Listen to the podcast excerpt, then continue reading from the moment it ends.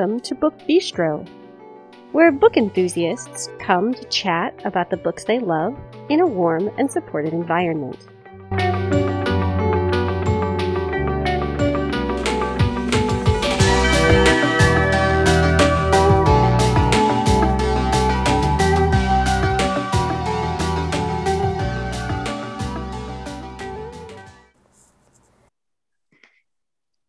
Today is Thursday, September 29th, 2022. This is Shannon, and tonight I'm here with Natalia, Stacy, and Brooke. And we are once again talking about series. I think we've done this a couple of times before, but there are so many good series. It's like an episode that never gets old. So, we are going to dive into the usual housekeeping information then Brooke will start us off, followed by Stacy, me, and lastly Natalia. You can find us on Facebook by searching for the Book Bistro podcast. Once there, you can post to our timeline. You can also message us privately. If you want a more social interaction, you can join our Facebook listener group, which is pretty quiet at the moment, though we are looking at some ways of possibly revamping it. If Facebook is not your thing and you still would like to hang out with us, check us out on our WhatsApp group. You can subscribe to that either by messaging us through Facebook or by sending us an email, and one of us will be happy to add you. If you're looking to get a hold of us via email, you can do that by contacting the Book Bistro Podcast at gmail.com.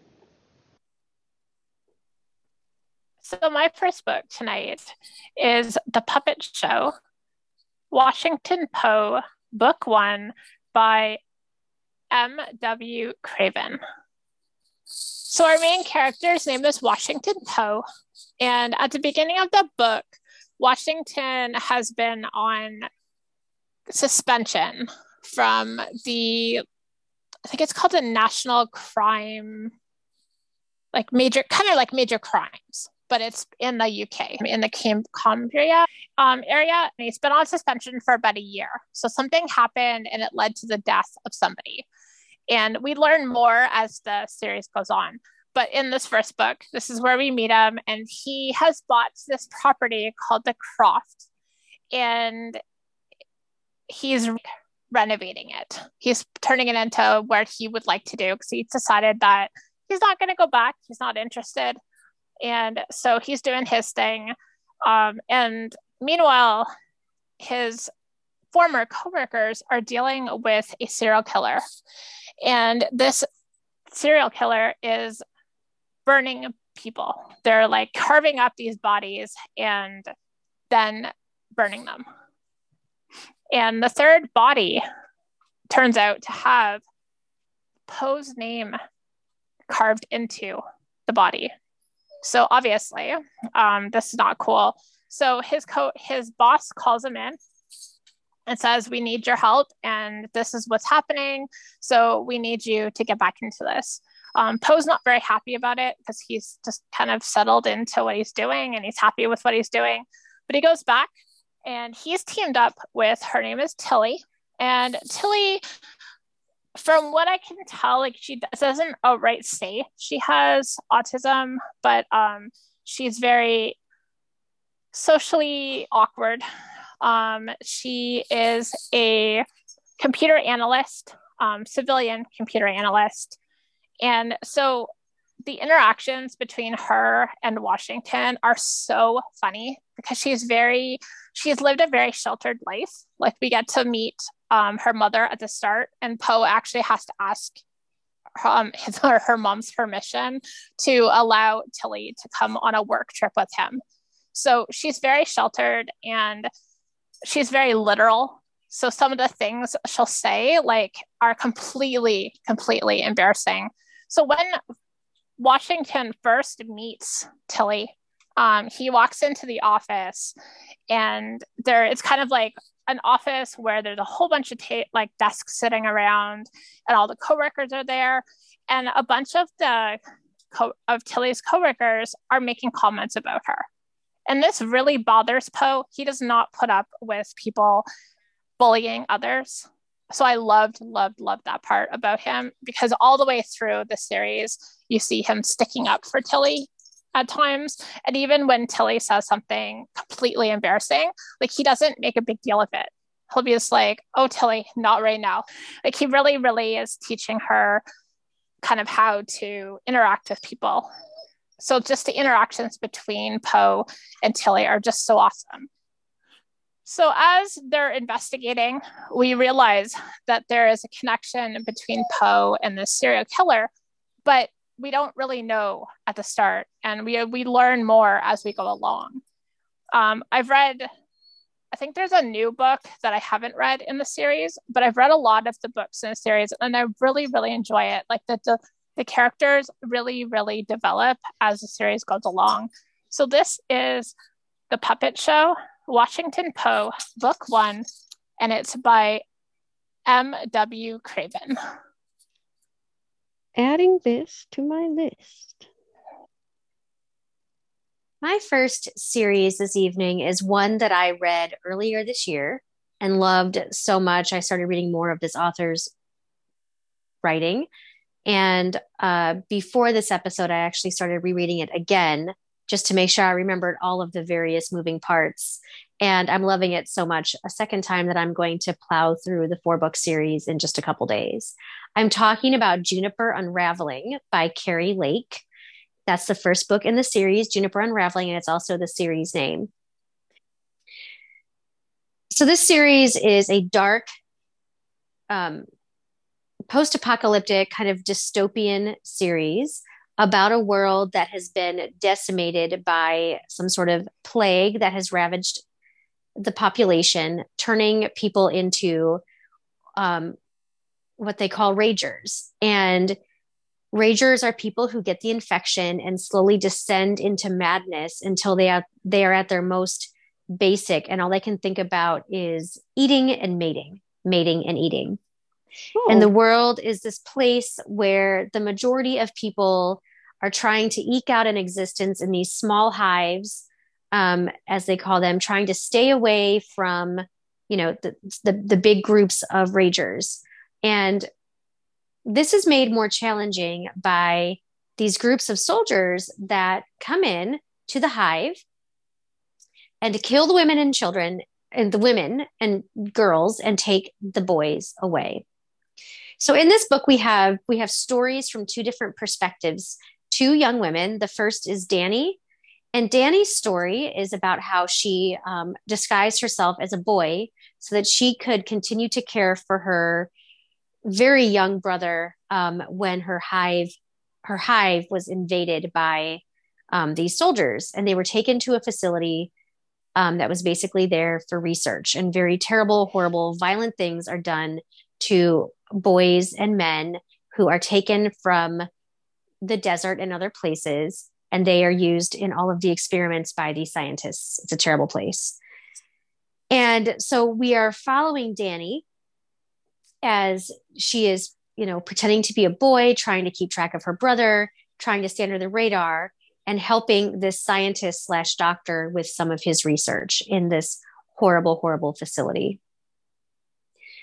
And then we have Ren, who's living this very utopian sort of existence behind the walls of a community that was formed prior to um, the the world as we know it kind of ending, and it's all with solar panels and things like that. So people who live within these walls still have a lot of the amenities that were available prior to the world collapsing. And Ren rescues a young man from beyond the wall who she kind of is beginning to realize came from the place that she always thought was a hospital and she begins to learn is a research facility. And the two stories of Danny and Wren will converge at some point, and that's all I'm going to say about that. The series is very dark and gritty. It follows a group of survivors who their main goal is to get rid of this horrible research facility and to try to rescue some of the people that are trapped there. Um, because, you know, obviously being experimented upon is no good. Um, and then, you know, trying to find a community like the sort of utopian one that exists where people live in denial beyond this wall. And I know that I have given you a very sketchy description, but if I tell you too much more, it's it's going to give things away. It's a four book series. Um, it's one of the best post apocalyptic series that I have read. It's it's um if you're someone who um would like trigger warnings or content warnings, um, this book has on page violence, on page sexual assault, um, but mainly like lots and lots of on page violence as people try to survive in a very harsh world that is not very conducive to survival. This is an amazing series. I love it. I love it just as much this time as I did um, the first time I read it. This again is Juniper Unraveling, which is the first book in the series and also the series name. And the author is Carrie Lake. I need to read this. It's really, really good. I think this is very much also an Natalia book if you like, Ooh, like you Kyla are helping Stone. so much with my book slump. Oh now. yay! Ah, yes. it's it's I have like um, the biggest book slump of my entire life. All right. So my first series tonight is a science fiction series that I don't get to talk about nearly enough on this podcast. Um, I don't read a ton of sci-fi, but when I do, this is always like the thing that I I measure sci-fi against. So this is a sci-fi romance series. It's the Class 5 series by Michelle Diener. oh, It was originally intended to be just a trilogy, um, but she has since expanded it. So there are now five books and at least one novella, um, possibly a couple more, but I'm not a big novella reader, so I can't I can't say for sure. So the first book in the series is Dark Horse, and all of the books in the series have dark in the title. Um, and this is about Rose Mackenzie. Rose was kidnapped from Earth a while before we meet her. And she has been held on this ship in a galaxy that we would have never heard of. And she doesn't really understand why she was taken, but she knows, based on just things that she's observed you know, during her captivity, that what her captors have done you know violates some kind of rule within this galaxy. So basically you're not supposed to kidnap and enslave people. Imagine that. So she is trying to figure out how she can get away. But also if she does get away like what is she going to do? Because she's not anywhere that she knows. It's not like she can just go back home. But rose has a very powerful ally and his name is Sazo. I guess I really shouldn't even say his. Um, and Sazo is an, an AI who is part of a system known as the Class 5 system. And these are very, very intelligent AIs that were created to basically run spaceships, like huge um, battleships. But the people who created all of these AI did not fully understand, I think, that the capacity of what they were creating. And so very soon the AI was like became smarter than the people who created it. And that became became dangerous, they thought. So they also are kind of trying to enslave these AI, which worked for a while, but is no longer working because now the AI and these women, because we learn pretty soon after meeting Rose that she is not the only woman who has been abducted. There are a group of them who have been kind of distributed throughout this galaxy. Now, we also meet Dav, and he is the captain of a ship that is coming to investigate what these captors have done. And he is trying to restore order, to understand, you know, who is responsible for this, and also to learn a bit about these people that have been abducted. And so when he meets Rose, he's not really sure that he can trust her. He doesn't know anything about Earth really. Um, humans are a pretty big mystery to him. Plus, he has a deep distrust for AI, what he calls thinking machines. and it bothers him so, so much that Sazo and Rose have formed this sort of deep bond as, and he doesn't really understand how it's possible to bond with a computer. But what you learn as the series goes on is that all of these AIs have a sort of emotional intelligence, and that is what has made them sort of dangerous to the people who created them. Um, the series is definitely best read in order. The each individual like romance between so like Rose and Dav, for example, is wrapped up very nicely by the end of the book. But you still there are a lot of unanswered questions that will carry through the entire series arc. So I would highly recommend reading these in order. If you read them in audio, Christina Delane is the narrator, and she does an amazing, amazing job. I love these so incredibly much. They are, they deal with some pretty like intense subjects, but they don't do it in a way that feels overly heavy. Um, it's just such a well done series and one that I don't think enough people know about. So, this is the Class 5 series, and the first book is Dark Horse, and it's by Michelle Diener. And you've been telling me to read this forever. Yes, and I, I need to listen to you. I've never actually, um, now that you've talked about it in a bit more depth, I'm going to um, definitely be moving it up on the TBR because this sounds actually like something I would really like. Well, now that we've talked about all kinds of uh, things that that are fictitious, let's talk about this series that I cannot believe I've never talked about in this podcast. Oh, um, OMG, what?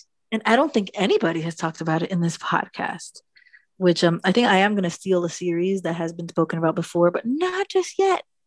So I guess we'll see when that happens. So this is a book by an author that I have not mentioned, and I am so sorry because wow, what a book that uh, really, really touched me in a way that I cannot even explain. And uh, this is Bright Side, Bright Side Book One by Kim Holden. Oh. And this book is about Kate Sedgwick, whose life has been anything but typical. She's endured hardship and tragedy, but throughout all of it, she remains happy and optimistic, which is the reason why her friend Gus called her Bright Side. Kate is strong willed, funny, smart, uh, and just so kind. And uh, this basically starts off with Kate driving to a small town to start a new college. Uh, she's leaving from San Diego and she ends up in Grant, Minnesota, oh, where wow. the last thing she expects to happen is that she's going to fall in love with Keller Banks. But uh, they both feel it but they each have a reason to fight it. They each have a secret. And when secrets are revealed, some will heal you and some will end you. Um, and this is Bright Side by Kim Holden. It is book one in this series. And when I tell you that this book broke me in the best way and changed me, I, I, there are books that change you and that make you into a different human being after you've read them. And this is one of them, really. I mean, the synopsis does not do it justice. So we're going to get a little less serious. And we are going to go to fantasy slash cozy mystery. So oh. I'm going to oh. talk about Great Balls of Fury. Oh, yes. Federal Bureau of Magic, Book One by Annabelle Chase. So, our main character's name is Eden Fury, and she's a Fury. And she's always wanted to go kind of move beyond her family. Her father and her brother are vengeance demons. Ooh. And her mom and her grandmother are both black witches and they're they're they don't have any shame about it. They they like regularly hex each other. Um if somebody like says something to bug another they'll hex them. Like so there's times for the series where there's like times for example there's a time i think it's in the first book where um Eden pisses off her mother, and then she all of a sudden like can't speak. and she can't speak until she figures out a way to apologize to her mother. And when she apologizes, then sure her mother releases the hex. So like that's kind of relationship they have, and it's pretty funny. So she, much to her family's sadness, um, she went to work for the FBI. So she was doing well. She was working at the FBI, and then something went wrong. And one of her Fury powers is that she's able to siphon temporarily powers from other people. Um, so she accidentally siphons vampire powers um, from somebody that her and her partner, her work partner, are capturing. And then she ends up biting her partner and like almost draining him dry. Like, whoops. So the Federal Bureau, the FBI, they they knew she was a Fury. And so they told her, I'm sorry, but we need to reassign you. So they assign her to go and work for the Federal Bureau of Magic, which happens to be located in her hometown of Chipping Cheddar. Like, could you imagine like living in a place called Chipping Cheddar? I couldn't even imagine. So, so she goes off to Chipping Cheddar and she moves in with her mom temporarily. Um, she's living up in the attic. So you can only imagine the hilarity that's going to go on because she's going to, her mom also lives with her grandmother and her great aunt. So her mom, her, her grandmother's sister. And her grandmother's sister is a very like nice, gentle woman. Um, she also is a witch like her um, like her mom and grandmother. Her hobby is growing lemon trees. Um, she absolutely loves lemons. So she makes lemon tea. She makes like everything lemon she loves. So that's kind of like her her aunt. So as I said, she's gone back home. She's working. And so her first day, she meets her assistant, and his name is Neville, and he's a wizard. So Neville is pretty funny. Like some of the banter that her and Neville have, like he's kind of trying to figure out what to call her. Like she's trying to tell him just call me call me Eden, but she's he's making up these things like oh great Avenger and all these things. Like it's really funny what he comes up with. It's it's quite entertaining. This town is not like it's made up of humans as well as magical people living in like right in broad daylight. Like they don't they don't hide themselves but at the same time the humans don't know about them. So they're kind of living amongst the humans. So their first case um, the chief of the town is killed. He is found in the water which is very suspicious because the chief was always afraid of drowning we don't really know why this is, but he's always been afraid of drowning. So going near the water is not normal for him. Um, another case comes along where something else happens to another resident of the town, where again, it's not normal for them. So Neville and Eden kind of come along and realize that something's going on. There's something magical. And so when they're investigating, they're having to investigate alongside the new chief without the new chief knowing that they're kind of looking for something magic. And that, my friends, is where I'm going to leave you. But like this series is so much fun. The banter between the characters is hilarious. Like, I can't stop laughing. And honestly, like, if you're looking for something light, but not like, not kind of, not silly, just just entertaining, then I would check out this series. This is Great Balls of Fury. Federal Bureau of Magic, Book One, and it's by Annabelle Chase. Is this kind of similar to like the um Hailey Edwards? Yeah, but um, but a little more the the banter I find with Annabelle Chase's characters is like is lighter. Like it's a lot more. It's funnier. I discovered the author of the second series I'm going to talk about earlier this year. And um, I'm kind of mad that I did because, I mean, I'm not really mad. I'm really happy I did, but I've gone through pretty much her entire backlist and all of her books now because of this first series that I discovered by her. So tonight I'm going to talk about the Sons of the Survivalist series by Cherise Sinclair. And the first book in the series is Not a Hero. And this is I would classify this as romantic suspense. I think romantic suspense is how I would definitely say this series goes.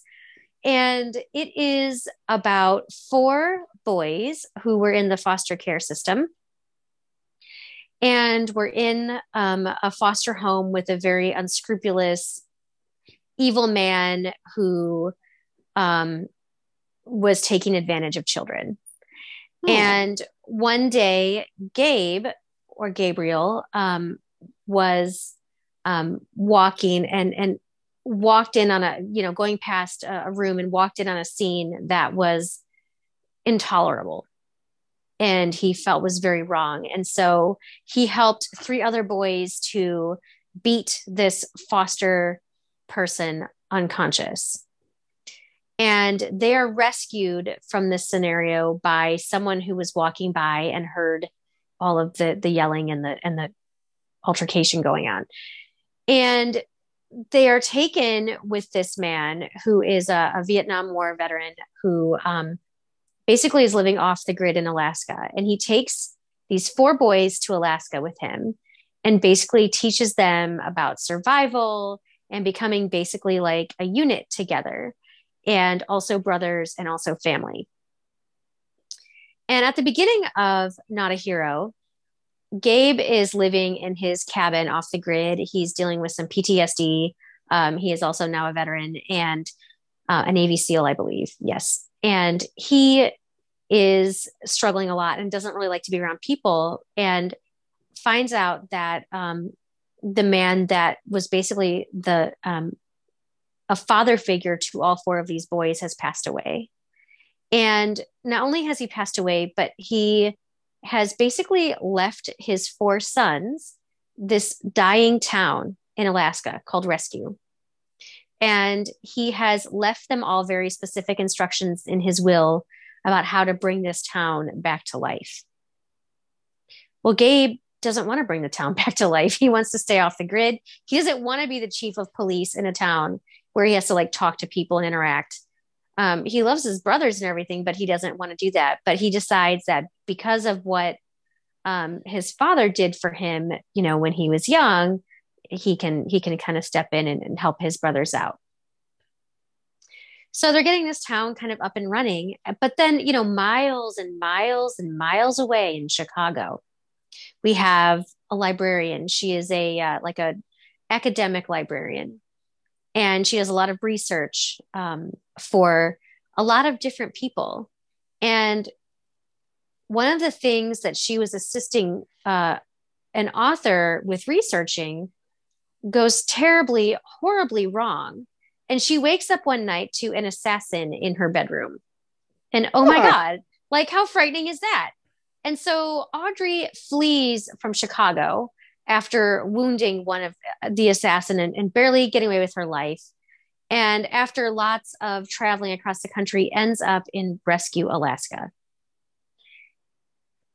And Gabe and Audrey sort of begin this um, tentative sort of um, mutual attraction, but it's hard to, you know, kind of start a relationship with someone you know, if you're Gabe, when you know that the person you're with is lying to you in every single moment with every single action and not quite knowing why they are doing that.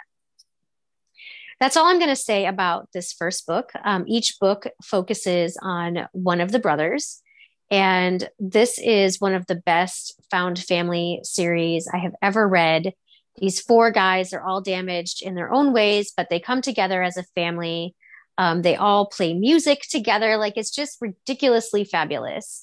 And as the series progresses and we get to know more about the town, the town becomes more a part of each book, um, including, I'm sure Shannon will be overjoyed to hear this, there is a cult that has to be dealt with Ah, um, yes, later in the series. Yes, you know, I enjoy reading about the cults. This is a, an amazing series. It does have to be read in order as each book builds upon the previous one. Um, and I love it so very much. And I think everyone should read it. I love Cherise Sinclair in general. Um, this is not, in case you look her up, she um, typically writes erotica. She's written um, Club Shadowland. She's written Mountain Masters and um, oh god, Dark Dark Haven. Um, she has a fantastic erotica paranormal romance series as well. But this is romantic suspense and does not have a lot of erotica elements in it. If you find that you have a discomfort with that, so um, her writing is incredible. I love her books. I love her heroes. I love her heroines. I love how she like brings this really weird, like small Alaskan town into her stories. It's just, she's just one of my favorite discoveries of 2022. So this series is The Sons of the Survivalist. And book one is Not a Hero, again by Cherise Sinclair. Please go forth and read. So good. Ooh, I I'm gonna be looking for this book. this and really liked it. Did you read all of the series, Shannon? Or No, no, I said you- I know Mika. I Oh. said I know Mika read it and really liked it. Yeah. And did Kristen too? Th- yes, I think so. Yes, I thought so. All right. So my next book, well, my next series actually, um, Natalia wanted to talk about, but I said no because I planned to talk about it. This is a series that I actually discovered while looking up something for Kristen because she was looking for read alikes to um, Patricia Briggs' Mercy Thompson series. And she'd read all the Mercy Thompson and she was sad because there weren't any more. And so she was looking for something with that similar feel. And so I found this for her. And this is the Jackie Leon series by K.N. Banet. And I told her, like, oh, you know, I've never heard of this author, but it gets a lot of really good reviews. And everybody says, you know, it's it's like Mercy Thompson. So Kristen read it first, and then Mika read it, and then I read it, and then Brooke and Natalia and Georgina read it in like short order. Um, and it just sort of like took the podcast by storm for a little while. There are eight books out currently. The ninth one, I think, is coming in the beginning of 2023. So the first one is called Oath Sworn. And Jackie Leon is a werecat. Now, she's not a werecat like some of the other werecats we, read about. When she shifts into her werecat form, she's more like like a saber tooth. So a huge, almost like, I don't know, kind of cross between like a cat and a monster. Like she's gigantic, like 500 pounds of cat. And werecats are solitary creatures for the most part. They have family units, but many of them don't really pay a lot of attention to like their their bloodline and, and family. So Jackie is living on the outskirts of this like small town in Texas. She manages a bar and she keeps to herself like as much as possible. But then this young girl comes running into her bar and tells her something that causes her to become oath sworn, which means that she is now responsible for this young girl's life. She is like tasked with protecting her. Carrie Emerson is the daughter of a local werewolf alpha, and his pack is undergoing a coup of some sort. People are trying to overthrow him as alpha, and this has put Carrie in danger. Jackie really, really does not want to get involved in all of the drama with the wolves, but in order to protect Carrie, she has to. She forms a very, very uneasy alliance at the beginning with Heath Emerson, who is Carrie's father. And, you know, he knows that Jackie's purpose is to protect his daughter, but werewolves and werecats have a long history of just not getting along, not trusting each other, not dealing well with each other. And as the series goes on, we learn more about kind of what's at the root of all of this. Um, I don't want to say too much more about kind of what happens in this first book. I think it's much, much better if you read it for yourself and discover the gloriousness that is K.N. Banet. Um, I will say that this is such a fast paced action packed series. Like we talk a lot about, especially in urban fantasy, where books kind of have this like the first book is kind of slow and world buildy. And sometimes you don't really get a good sense of like the, the overall pace of the series because the first book has so much like information to give you. This is not the case with this series. It hits the ground running and it does not stop um, throughout, you know, all the books that exist so far. She also has written a couple of other series that are set in this world. Um, the, the world itself is known as the Tribunal Archive, is the, the title of the whole like universe. Um, but this is the Jackie Leon series. The first book is Oathsworn. Again, it's by K.N. Banet, and I highly, highly recommend it if you have not read it already. Seconded. Stacy. All right. So, my next book is by an author that I talk about a lot, actually. And I always mention this one series by her. So, her name is Kyla Stone. Oh, and yay. Oh. The series I always talk about is Edge of Collapse, right? But today I'm not going to talk about Edge of Collapse. Can you believe Oh, it? It's surprise. Nuclear. Dawn. Oh. No, I'm going to talk about Nuclear Dawn. Don't you know me so well? Yes. And the reason I'm going to talk about Nuclear Dawn is because I have I am from Miami, and after uh, what's her name? I think her name is Edna Buchanan. Wrote the Cold Oh, the yeah. Case Squad books, and actually the Dexter books take place in Miami. They're pretty yes, accurate. they do. But for the most part, books that take place here are just not. You can tell that the people writing about it don't live here.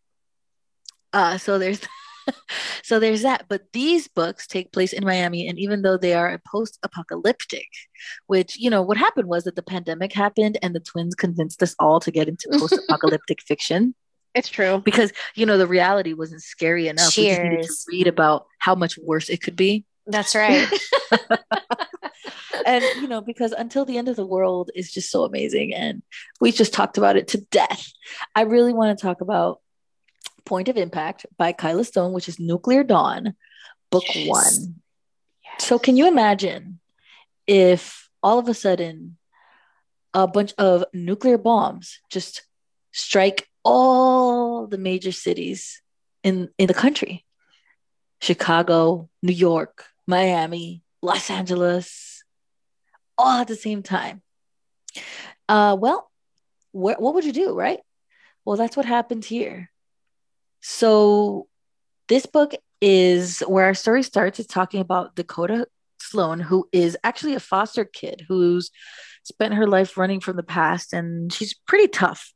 And her only family is her little sister, who is still in the foster care system and she's when the story starts she's at a bar and she sees on the news that the bombs start striking many major cities and her first thought is to grab her sister and get the hell out of miami to go somewhere remote do something well also in the bar is logan garcia who is a man haunted by many secrets and he kind of just wants to drink himself into oblivion forevermore until the shockwave hits Miami, which is completely uh, something that he wasn't expecting. And it shatters the world as he knows it. But before the deadly fallout happens, Dakota offers Logan a deal. She knows the, a place to hide because basically she guesses that Miami's going to have an, a shockwave of its own as well. Uh, so she knows that there's a place to hide for the uh, upcoming chaos that's going to ensue. Just just imagine what would happen to the United States if this was reality. And it's somewhere deep in the Everglades where there's a home that she knows of, and we don't know how she knows of this home. Um, but she wants him to help her rescue her sister, and then she'll take him to a safe place to be. But Dakota's past has caught up to her. Someone is hunting her through the radioactive ruins of Miami, and he won't stop until he has her, or they're both dead. That guy is creepy as hell too. The whole, He so just the whole series The whole was series. creepy as hell. Oh my god! But in like the best, in the best way. I mean, if Yeah, you like the best possible way. fast-paced, electrifying s- action, strong, complex characters. Um, it's just so good. And what what I love about it is that even though Kyla Stone wrote it, it's so different from the other books. Completely different, completely different idea. Just everything about it different.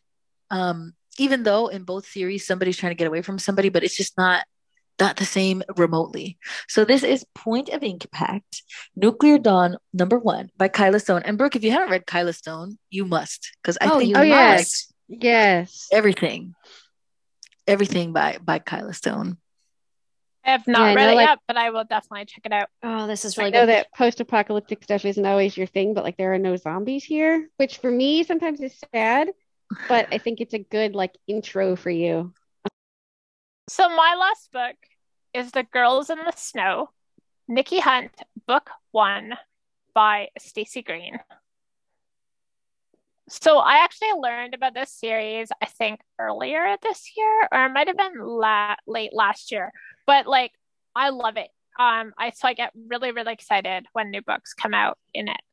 So Nikki Hunt is an FBI agent, um, and her and her two of her coworkers, they are they go to um, I think it's her hometown actually, where the bodies of two 15 year olds are found in the snow. And the reason that they go to this scene is because they've been trying to chase this serial killer that they've dubbed, I think they call him, or the Frost Killer. I think that's what they call him. So they've been chasing him for many, many months. And so they think that this killing of these two young girls could be him. So they set off to go and investigate. And as they're investigating, she finds out that the stepfather of one of the girls is a is a guy that from her past. Um, so John was very supportive back when Nikki was young. So 20 years prior, she was about 16, and she finds her parents dead. So the background with that is that she was approached by a boy her age, and he was very, very forceful about wanting to do like her to do stuff with him. And she said no.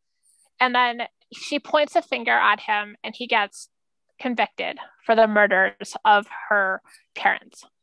So when she goes Oh. back 20 years later, because um, she obviously left and didn't want to come back, she finds out that the Innocence Project has taken Mark Todd, um, his case, um, under their like under they're they're reinvestigating it because they think that she was wrong and that he might be innocent. So as they're investigating the case of these two girls, she begins to wonder if maybe there's a connection to the death of her parents. And there's reasons for this that I'm not going to give you.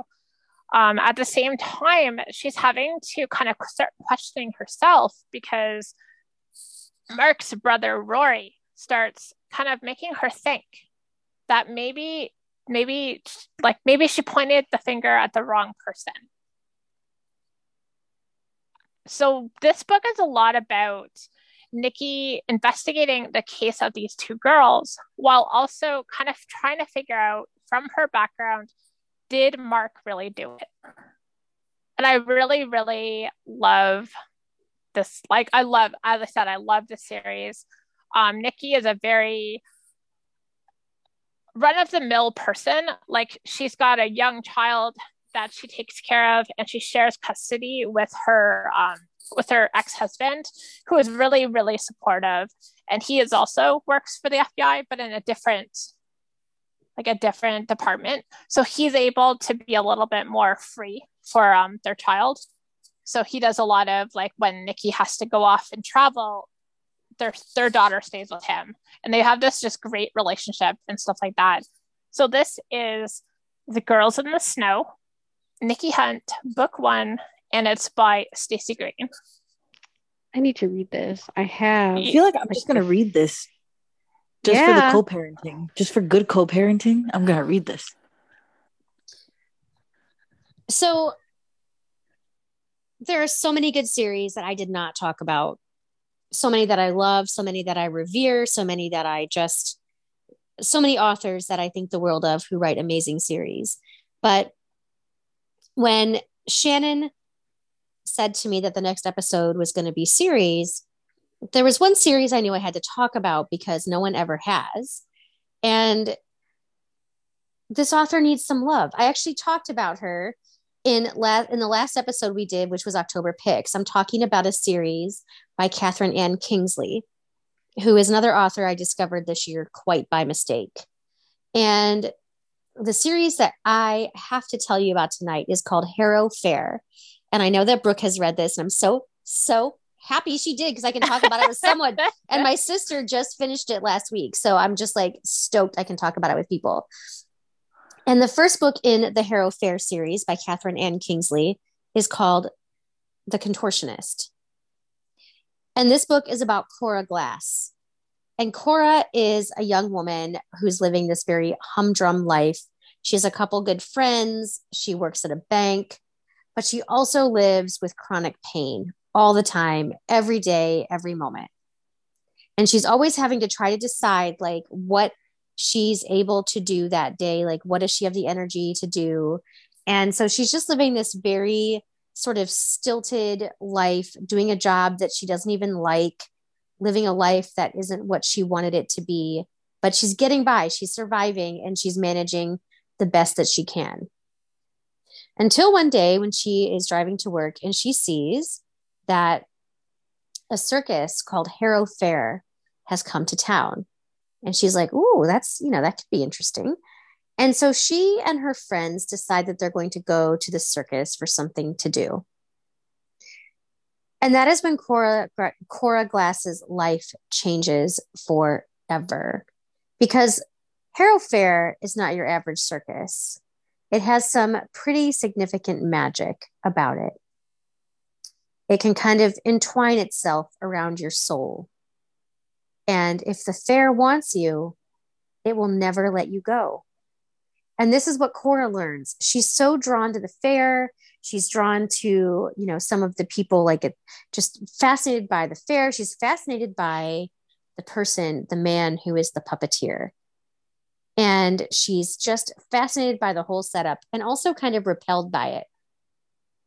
And something about Harrow Faire just doesn't seem just quite right to Cora. And she she tries to do research about it. And, you know, things continue to happen where Cora is going to learn that the life that she knew has actually ended. And now, through circumstances that she did not have any control over, she now belongs to Harrow Faire.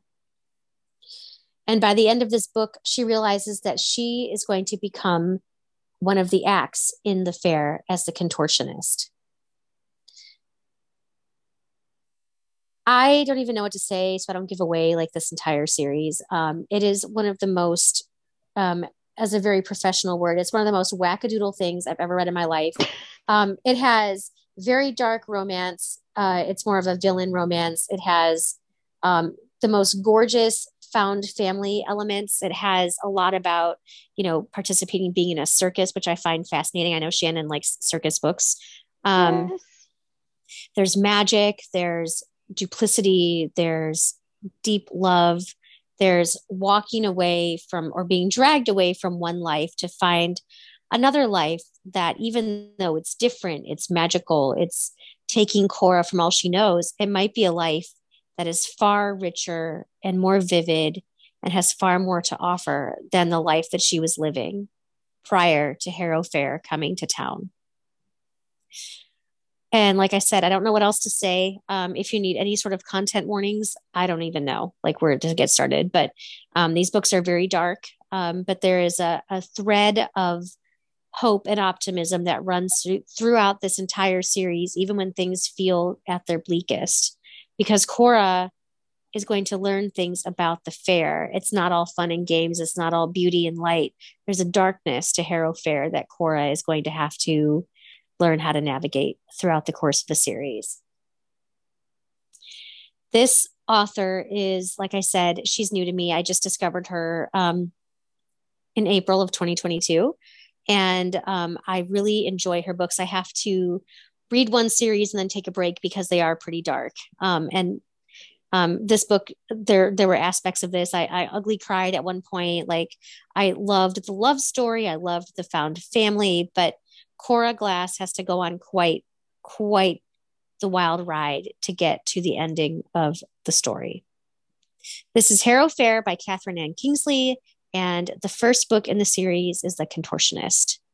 I love that the puppeteer is he doesn't he's not ashamed of his villainous. Right. I love yeah. it. I I love that. I love that um she doesn't she, Kathryn Ann Kingsley does not shy away from writing complex characters who sort of straddle a moral line or don't straddle it, as it were. Um, she does, you know, her romances are with villains. They're not going to suddenly turn into these like. It's not like when the beast turns into the the vapid prince. Like it doesn't feel like that in her books. Um, you know, they are villains, but there's always a redemptive quality and this this story arc definitely has a redemptive quality um, and there's just so much so much to love about this series so my last series tonight was recommended to me earlier this year by brooke and this was actually the first series that I've ever read by this author, and it makes me want to go back and visit her backlist. And she does have quite an extensive backlist. So this is the Mercy Kilpatrick series by Kendra Elliott. And the first book is A Merciful Death. And Mercy Kilpatrick is an FBI agent, as so many people are in books. Um, I think FBI agents are kind of like dukes. Like there are a million dukes in historical romance, yes. and there are a million FBI agents in like mystery oh, and romantic suspense. so just true. made my whole life. so Mercy Kilpatrick is one of these ubiquitous FBI agents. But Mercy has kind of an interesting past because she grew up in a prepper community in a cool. small town in Oregon. And her father is like a, a hardcore prepper. He raised all of his children to believe that you have to be prepared for some like great catastrophe that will overtake the world and topple civilization. And for a while, Mercy, you know, believed this. And even as an adult who is now estranged from her family, there's still a piece of her that can't quite let go of all of the knowledge that she learned growing up. So she functions, you know, pretty well in the real world. She has a job, she has relationships with people, but she also has this secret that she has her own kind of prepper store, um, you know, deep in like the, the forests of, of Oregon. Well, suddenly she finds herself returning to the town where she grew up because there are a series of murders involving preppers, and people are beginning to wonder if there's some kind of like domestic terrorism event on the horizon. And Mercy is investigating this, and it puts her squarely like, in the sights of like her family again, and in the sights, of course, of the murderer. She also meets Truman, who is the new chief of police in this town. And he has come there kind of as a, a direct response to things that have been going on.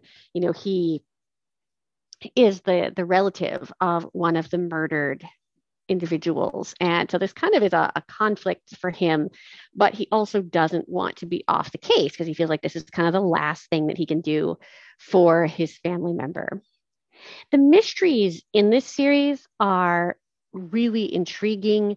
I love all of the information that the author kind of just weaves into the story about what it's like to be a prepper and like the kind of things that people stockpile and like the thought processes that go into all of this. I also really like the relationships between the characters. I like watching Mercy like make peace with her past even though her past is messy even though her family is flawed in so many ways um, it's just it's really cool to see her come to terms with all of that and integrate it into the person that she is now there is um, a relationship between mercy and truman that kind of grows over the course of the series um, think like Kate Burkholder and John Tomasetti from the Kate Burkholder books. Although I do have to say that I like um, Truman's character a lot better than I like the Tomasetti character um, in the Linda Castillo series. But this is just, I think, a very unique take on some of the like small town mysteries that we read a lot of.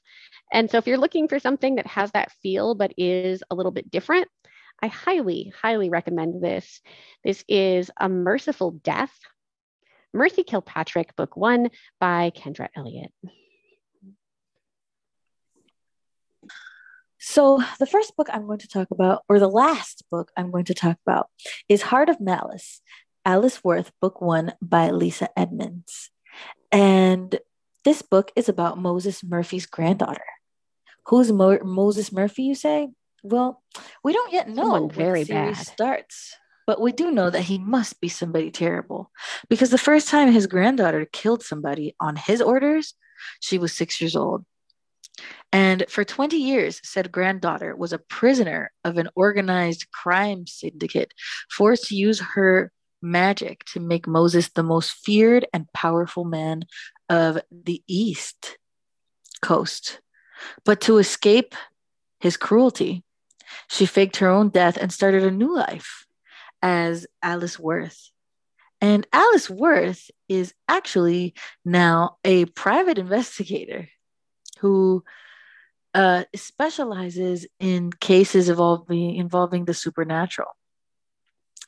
And Alice kind of walks a, a line between atoning for the sins that she feels she committed under her grandfather's, I guess, tutelage and keeping her true identity hidden. But then she's hired to investigate the disappearance of a mysterious object of power, and she has to enlist the help of Malcolm, who is a ghost running from a past as nightmarish as her own. And I know that Shannon doesn't like ghosts, but I think it's safe to say that this is a ghost that she does approve of. I do, yes. One I of the very few, if any, ghosts that Shannon approves of. And it turns out that this object of power is taken by somebody who has a dangerous secret and an unknown agenda. When Yes. Alice's client is kidnapped, she must find her client and the object of power before a vengeful killer destroys the city and slaughters, slaughters thousands, starting with perhaps Alice. Now, this is an urban, if you've read urban fantasy, this is a typical urban fantasy story arc, um, which builds and builds and builds and builds until the coup de grace. But the only difference between this and other urban fantasy books, I would not say that this starts slow No, it really doesn't. at all. It really sucks you in from the first page. Um, there is a lot of world building and that kind of thing, but it's not it's not without action. And I have just enjoyed this series so much. It just kind of like took me back in time, but also because when urban fantasy was really famous, I really loved it. So it took me back to that place of of loving the genre, but also it stands on its own for its really cool uniqueness because even though it was reminiscent of a time that I enjoyed, it's very different in in the way that things work in this world. I guess is the best way to say. I think Shannon would agree. So Yeah. if you, like me, miss urban fantasy, really want to delve into a meaty, uh, fun, um, not so light, uh, but just um, really good mysteries. Just, eh, basically, everything you love about urban fantasy, this is the book for you. So, this is Heart of Malice, Alice Worth, book number one by Lisa Edmonds. And I think all the books are out. I think so. I think there are eight books for our glorious pleasure and a couple of uh, little novellas, novellas yes. that I did read, including a prequel. Oh yes, yes, yes. Yeah, this series, um, Mika is also a fan of this series. Um, it is just so excellent. I hope that we see more from Lisa Edmonds because she is amazing. So this concludes our exploration of series that we love. As we've said, there are so many more that we could have talked about but didn't. So I'm sure that somewhere down the line we will be discussing series again because why not? Thanks so much to Brooke, Stacy, and Natalia for joining me tonight and talking about series goodness. Thanks, as always, goes out to Christine for all of her editing.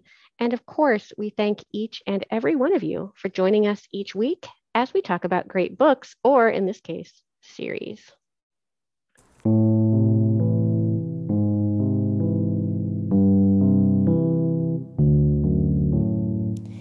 If you would like to leave us a rating or a review, you can do that on Apple Podcasts or any other platform that you use to access the show. Not only does it tell us what you think, but it also helps other people find us when they're looking for book related podcasts. Um, it kind of advances us in the Google algorithm. So I will be back next Tuesday morning with an author interview and, of course, the guide to new releases and some number of us will be back on Friday with more bookish greatness. Take care, everybody.